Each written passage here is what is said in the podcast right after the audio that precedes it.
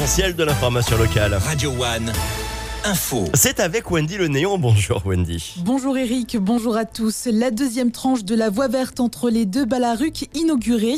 Les cyclistes n'auront plus besoin de passer par les quartiers pour rejoindre Balaruc-le-Vieux. Le président de l'agglomération, François Comen, en a profité pour rappeler les projets à venir comme le lancement de l'application pour du covoiturage ou encore la mise en place de bornes de recharge électriques. Avis aux voyageurs de nos départements comme du reste du pays. Bonne nouvelle si vous avez prévu de prendre le train à Noël.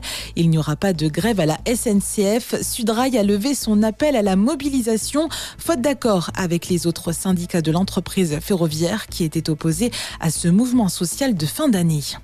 Cet élan de solidarité à Montpellier, la librairie Gilbert-Joseph lance sa collecte de livres au profit de l'opération Noël à l'hôpital. Jusqu'au 26 décembre, la population est invitée à donner un livre qui sera remis à l'association Aïda qui soutient les jeunes touchés par un cancer. Les dons seront offerts aux jeunes patients âgés entre 12 et 25 ans pour les fêtes de fin d'année. Dans le reste de l'actualité, la trêve se poursuit ce matin entre Israël et le Hamas. Une annonce de l'armée israélienne sur les réseaux sociaux quelques minutes seulement avant 6h, heure où devait initialement se terminer le cessez-le-feu à Gaza. En attendant, 10 Israéliens et binationaux ont pu regagner l'État hébreu et leur famille hier soir. En échange, 30 prisonniers palestiniens ont été remis en liberté par Israël. On termine ce flash avec la page des sports. Le match nul hier soir pour Montpellier qui recevait Clermont.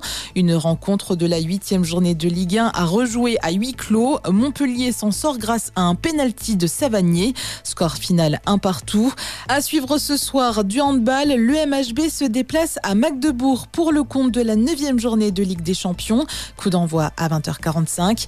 Et puis au programme demain, la 12e journée de Pro League. Frontignan affronte Ponto. Une rencontre à suivre à partir de 20h30. C'est la fin de ce flash. Bonne journée sur Radio One. Merci beaucoup Wendy. On vous retrouve évidemment dans une heure pour un nouveau point sur l'information locale.